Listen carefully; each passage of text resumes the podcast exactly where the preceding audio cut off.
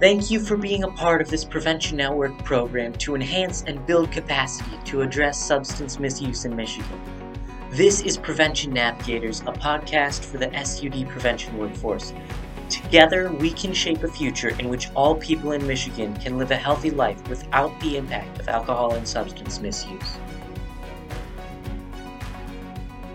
As preventionists, a lot of times we forget about that you know and a lot of times what happens is that we get on this what is the the drug of choice issue that the society says the biggest problem? And i think that's why it's important to stick with those root causes looking at what is the availability and access issues within your community that may be happening? What are the community norms? Norms are values attitudes and beliefs. You know think about it from the standpoint of yeah we have about alcohol marijuana and tobacco but really they're pretty much all the same kind of attitude about, yeah, it's okay. You know, I did that when I was a kid, you know, kind of mentality. Um, same thing with price and promotion across the spectrum. We have one example would be uh, we have a Myers example where they have uh, promotion and price that is targeting young people a lot of times when you look at some of the packaging. You know, we just got a, a, a thing that came across our desk recently um, where we had an organization that was handing out candy that was marijuana related, that it wasn't marijuana, but it had marijuana uh, program stuff on it. So, and then we had a flyer just recently just came out. So those are all part of that. And then we're looking at the attitude. What is the attitude about substances? So I think when we're looking at prevention, I think it's really important to look at those root causes from that perspective instead of looking at from what drug, is the only problem we need to deal with. I think if we look at it from that perspective, I think we are going to be more successful because otherwise, in my opinion, what happens with that is we just keep putting out fires.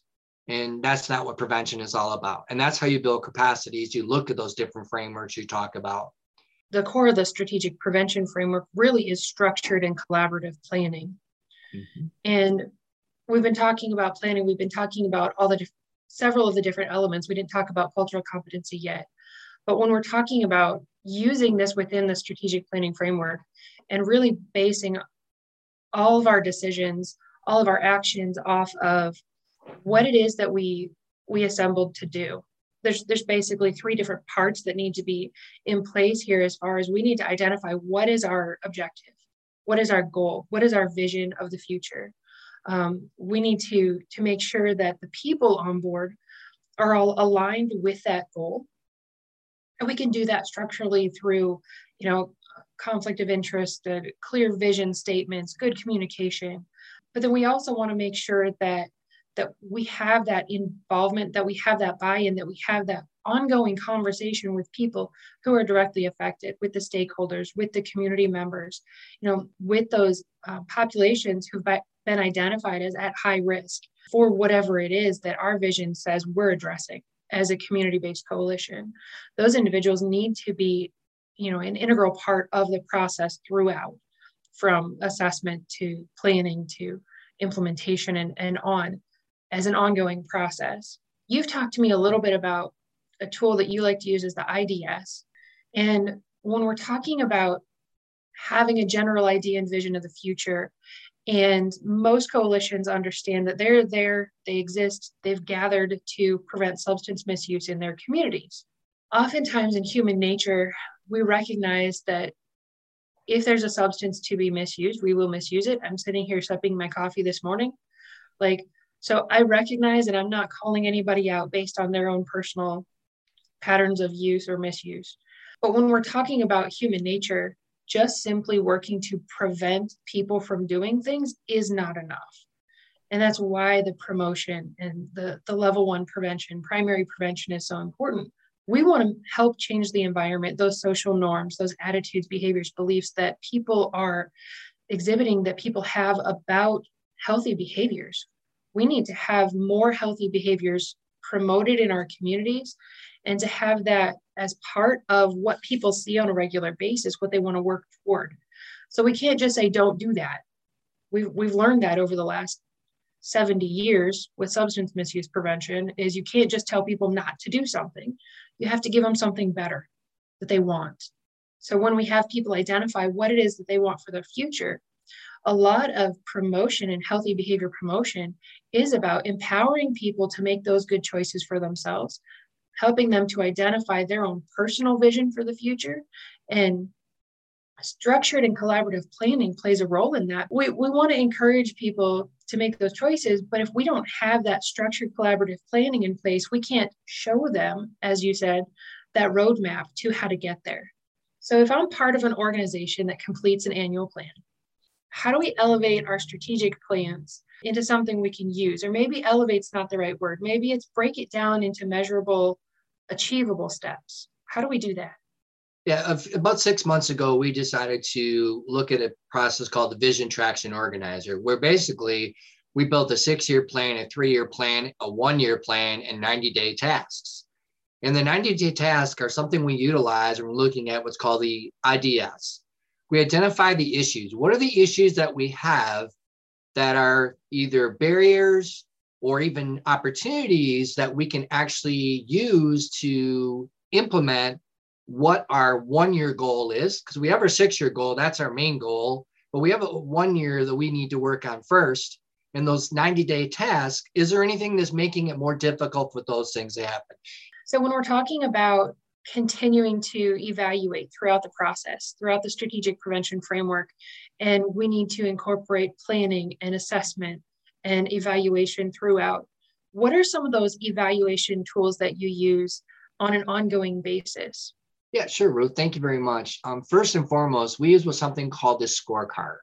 Our scorecard basically says here are the metrics that we want to measure on a weekly or monthly basis to see whether or not we are hitting our targets of what we want to do and what we're focusing on. Um, as well as we do also a 90 day look, uh, 90 day, we call it rock reset, is what the Vision Traction Organizer calls it. The 90 day reset looks at everything we're looking at for the 90 days. Okay, how do we do on those? How about the year plan, the three year, six year plan? Has anything changed in our, our landscape of our community that we need to adjust any of those.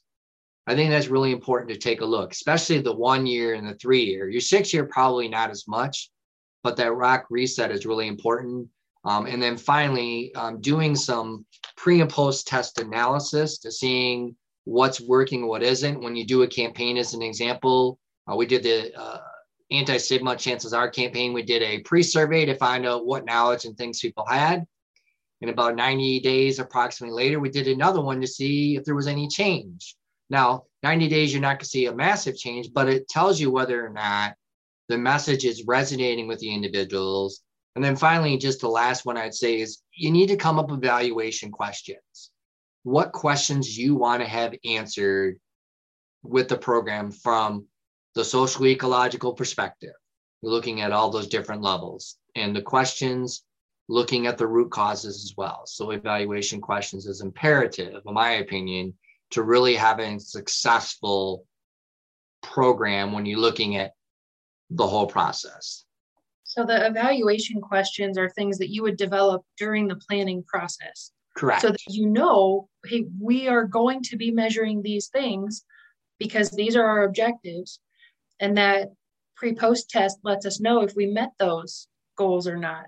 The the 90 day rock reset helps us to reassess the landscape. We didn't talk about this very much, but flexibility is so incredibly important in planning. If there's a new situation, a unique concept that comes up, or you know, an immediate need that we need to be responsive to as community coalitions, that's that's one of the benefits of being community based instead of being based in a system that's heavy with bureaucracy, is that we can respond to those more quickly. Um, and then you talked about that scorecard you, you do that on a weekly or a monthly basis. That is so important. We don't talk about that piece very much. That builds accountability. And we talk about accountability and, and trying to um, help people take ownership of their assigned actions or those things that they volunteered to do. But we don't have that accountability tool that a lot of people use. I think that would be a great tool to introduce to a lot of our coalition leaders. In our meetings, we basically look at very action oriented. What is the issue? We identify the issue and we look at a list of different things we need to do. When we discuss it, we discuss where do we need to go, what's going on, who's got some concerns, what are your views? What needs to happen? Who do we need to resource as well? And then we solve it. We solve that problem right then and there. So in every meeting, we do that. So our meetings are not just here's what's going on, all those good things. No, we're actually action step planning every single meeting. So we had an opportunity where we have these 90 day plans and we were giving people opportunities to do things outside of our meeting. Well, everybody's busy. So we made the decision we're going to use that IDS system to basically work through each of those 90 day tasks at each meeting. The first meeting we had seven tasks we wanted to get through. We got through all seven of them in 30 minutes. So it's a very useful tool that does that. And um, if somebody has a proposal as well that they want to bring up to add to the stuff, they submit it ahead of time so I can make sure that it's following a protocol. What's the problem? What do we need to discuss? What's your resolution? What do you want to happen? So there's no waste of time because time is money and time is a resource that a lot of people sometimes it's very constringent sometimes with people. So that would be one thing that I would do. The second thing when you have an annual plan is to look at it from perspective what would happen if you didn't do it and what would happen if you did do it because i think you need to look at both sides of the extreme and then you also have to determine the third thing is what's your capacity to implement it. We're in the process of doing our, our organizational plan here. And we went through and i gave four pages worth of the big poster board things. And i'm like she's like that's a lot. I says yeah i know. We might have to trim it down a little bit but you have to look at your capacity and see what your resources are as well. So look at that plan because somebody put it together.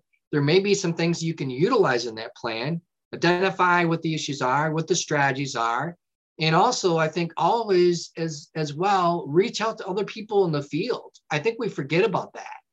You know, you got a lot of people that been in the field for, you know, 20 years, 30 years, some people, you know, you know even yourself you you know many a time you and i've had many discussions on these issues as well so it's a great opportunity to reach out to your prevention because that's part of workforce development is actually transferring that knowledge because that sometimes is more important than than sitting in front of a computer and listening to a webinar you know what i mean that relationship as well in our our field so you you talked a little bit about action oriented meetings versus the comparison there would be meetings where we share information, where we, we provide updates. Some community coalitions are designed specifically for that purpose. And we know that communi- communication is key to, to being effective at spreading the vision that we have of a healthier Michigan.